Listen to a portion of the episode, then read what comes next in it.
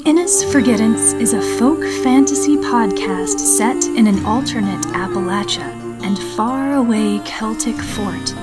You can help support me and this story by sharing it with your friends, posting on social media, or by clicking the link in the description to buy me a coffee.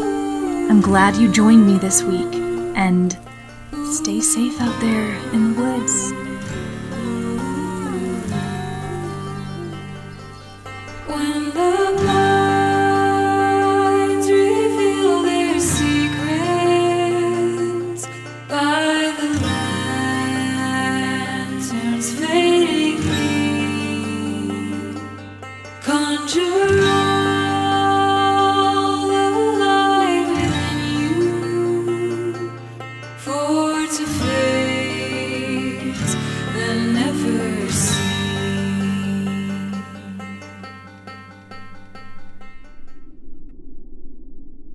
Previously on the Innis Forgettance, Ealga the Story Keeper and Cara the Soul Shepherd worked fervently to understand the mysterious, death like state Brana had fallen into after she was consumed by her ominous warning haze.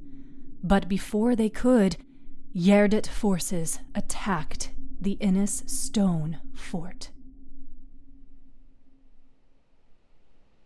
Ealga in the past. Mothers had fled with children to hide in the crags in the cliffside. Men and women gathered the bodies. Navy night surrendered to gray light of an overcast morning, while Innis mourners named their dead.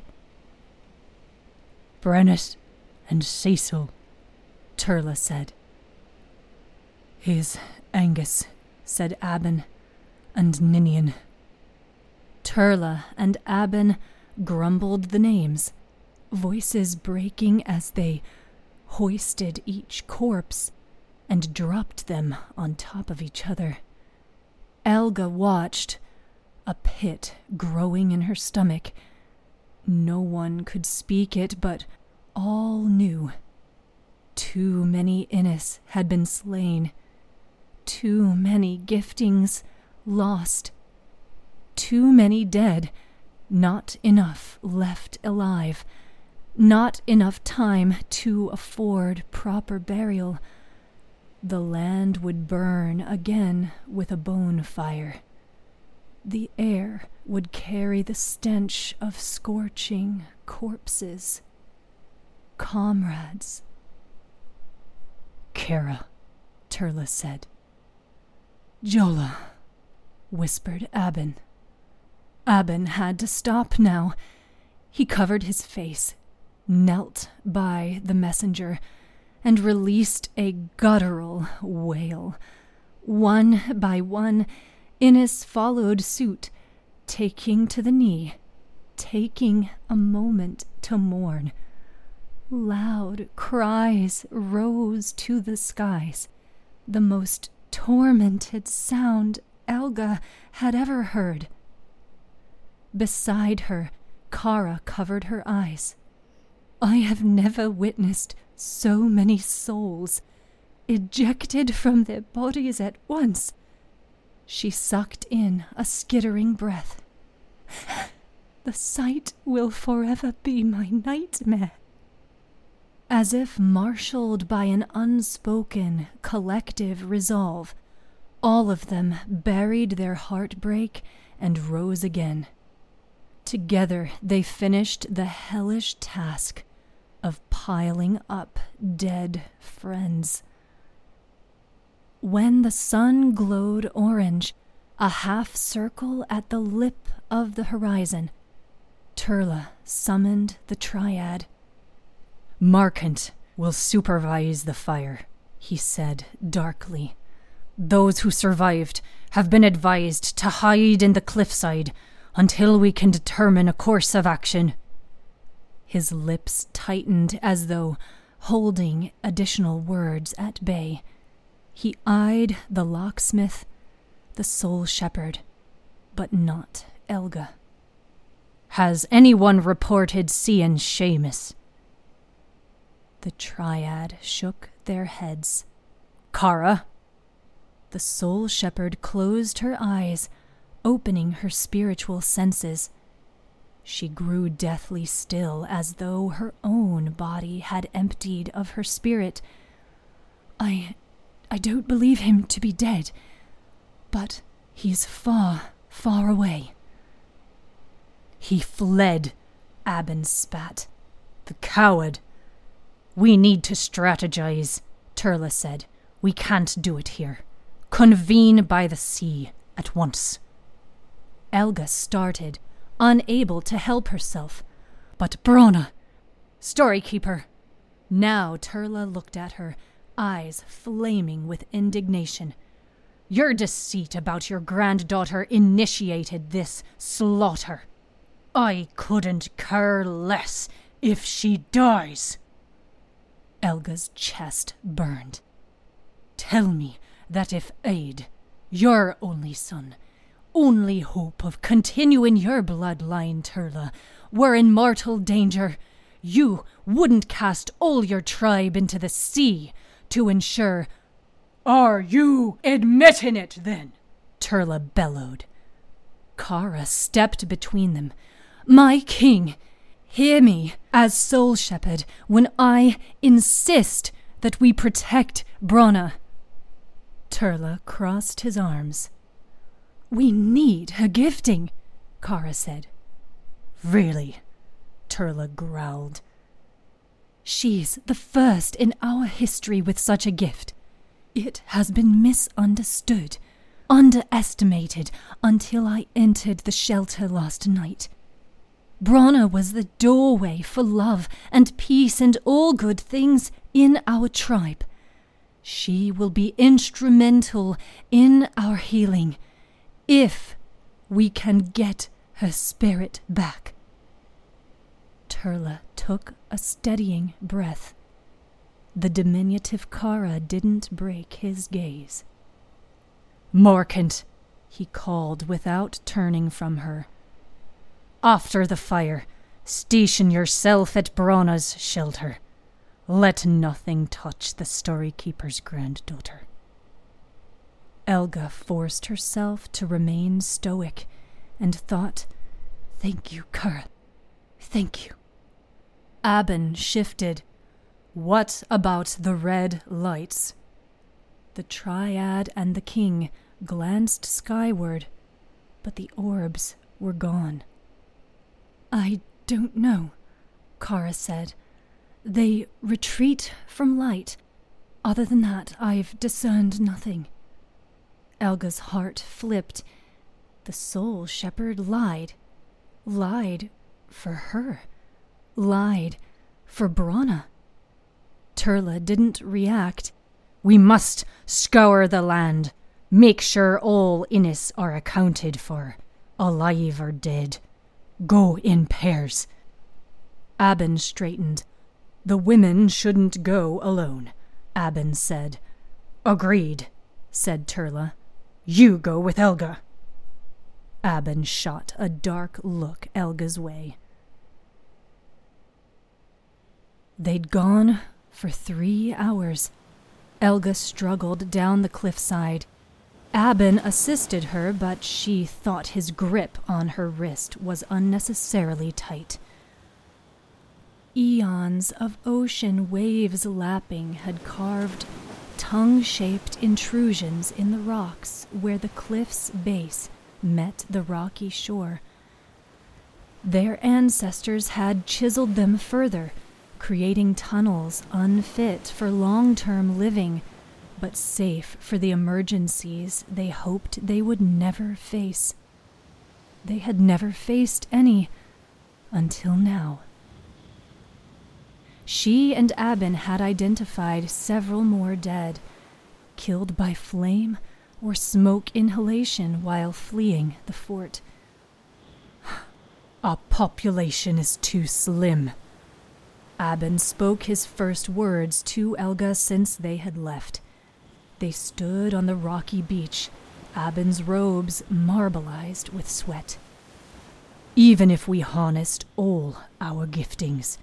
Too many good soldiers, too many men and women are dead. And why? Ealga flinched. Why, Storykeeper? He screamed the question, and the waves carried it out to the horizon as though it would echo forever. His eyes flashed an unbearable mix of anger and despair. Ealga wanted to shout at him, grab his robes and shake him, make him understand, force him to give her grace.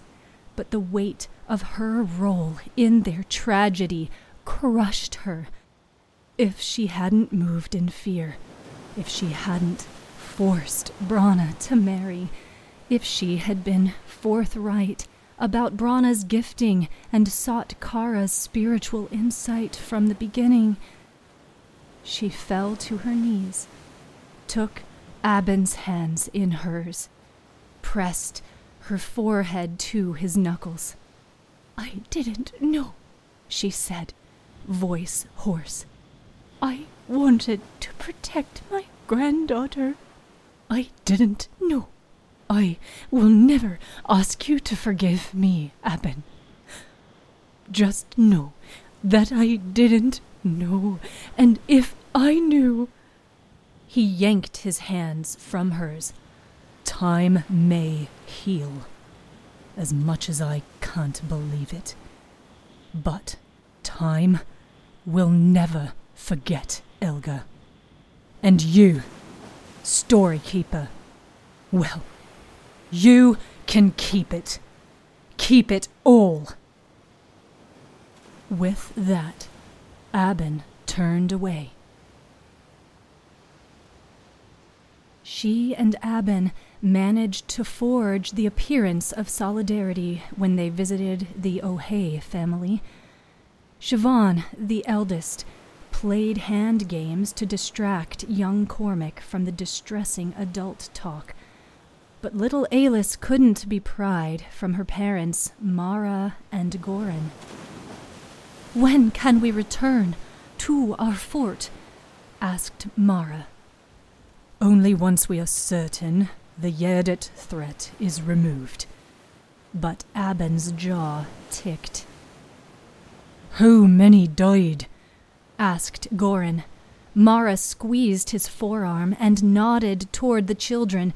When he pulled his arm away, it bore tiny crescent moon marks from her nails.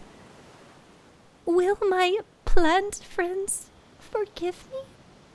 Little Alis's lip quavered. Dearest, Ealga couldn't resist moving toward the girl and taking her hands.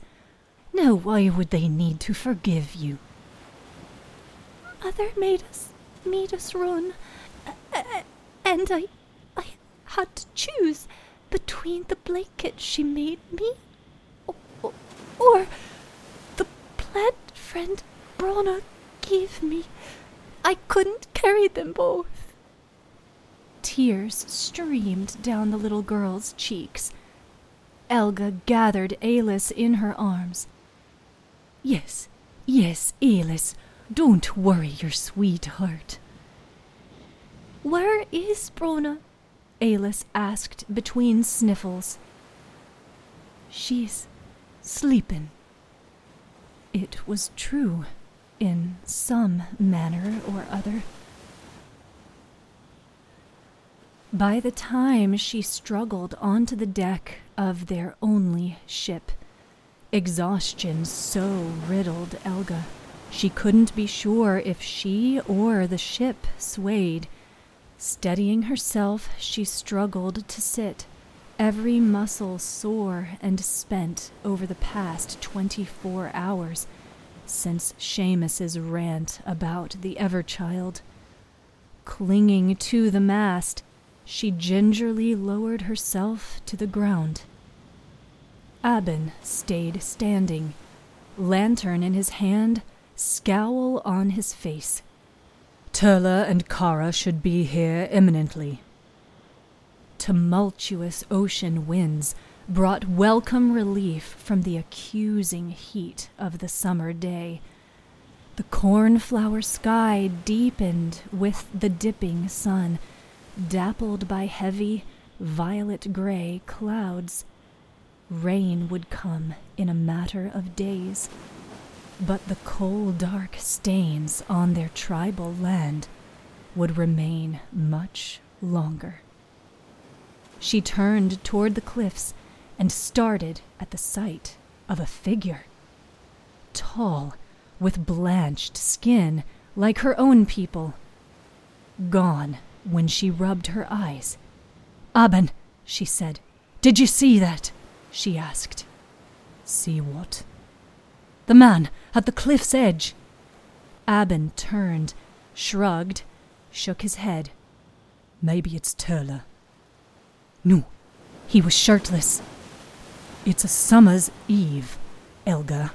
Could be any number of Innis men. Footsteps crunched on rock and sand. Ealga turned to see Turlough and Cara approaching amidst the glow of their shared lantern. When they boarded the ship, they both appeared to carry an invisible, heavy burden. The number of able bodied soldiers is down by almost a third, Turlough said. Outright retaliation against the Gheardaig is out of the question. So many fatherless families. Cara gazed out to sea. Mothers hiding with their children in caves. What are our options now? Abban snapped. Gheardaig have always wanted this tiny island to themselves, said Turlough, crossing short, bulky arms over his chest. Always have, always will. They've always been more populous. Kerba's death gives them indefinite reason to pummel us with attacks. And with our dwindling numbers, even they know we are more limited than ever. Our only hope of winning against them is a covert approach, if we intend to fight for our land. If we intend to fight, Abban stood rigid. Turlough stared at him, stone faced. Cara looked at the floor as though suspiciously unsurprised by the conversation's turn. Abban shot Ealga an unrepentant glare before turning back to his king. Turlough, it's our land. We came first. We let them have space when they arrived. And they've wanted more since they set foot on the soil. Look around, locksmith. He gestured down the coastline. This is a small island with an ever growing population peaceable existence wouldn't last forever. Without merging together, Cara said in a soft voice. Both men scoffed. Ask Ealga how that attempt worked.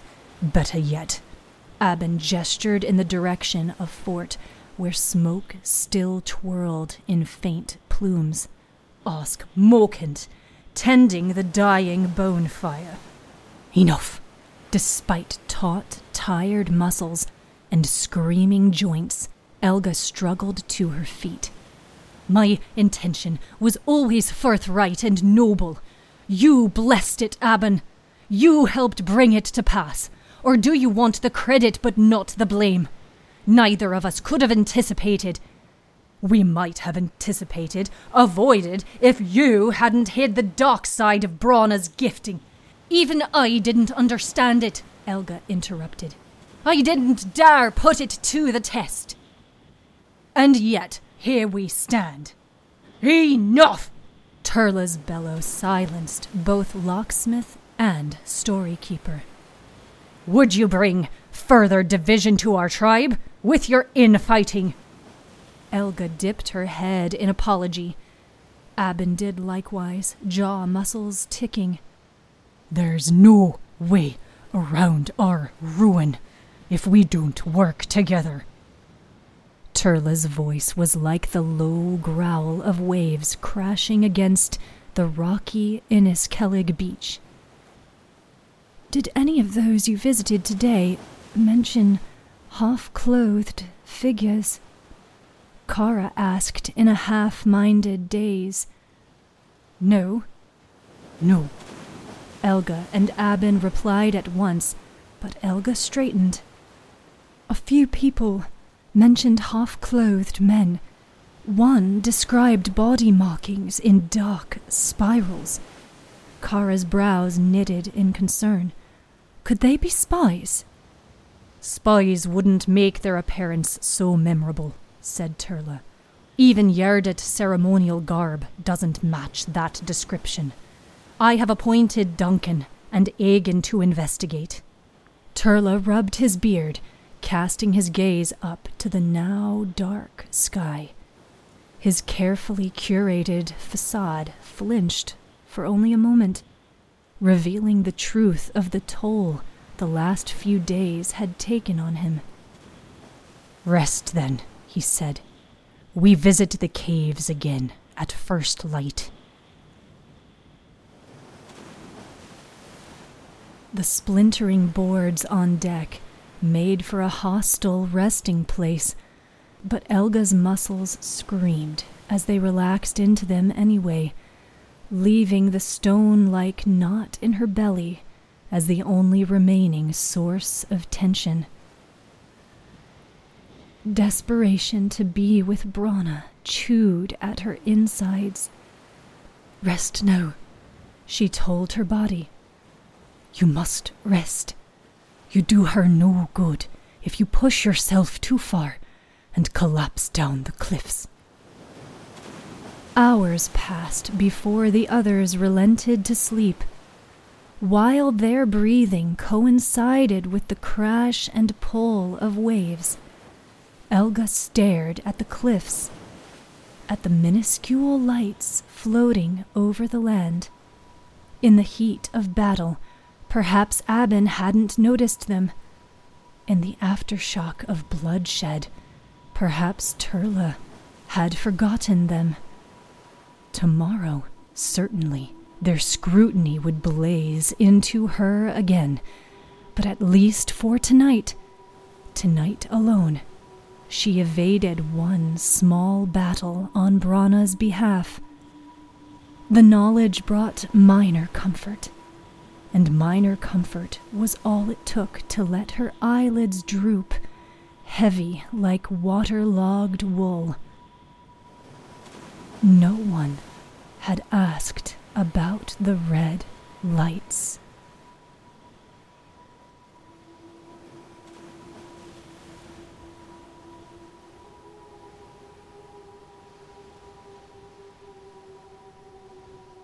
The Innis Forgettance was written, narrated, and produced by me, Leah Noel, with special appearance by David Walker. The original song, Beware the Neverseen, was written, composed, and performed by Georgia musicians Miles Landrum and Laurelai. You can find links to more of their excellent music in the show notes. Sound effects came from the kind folks at freesound.org. You can follow this podcast with behind the scenes and more on Instagram and TikTok at Leah with a Pen. Ooh.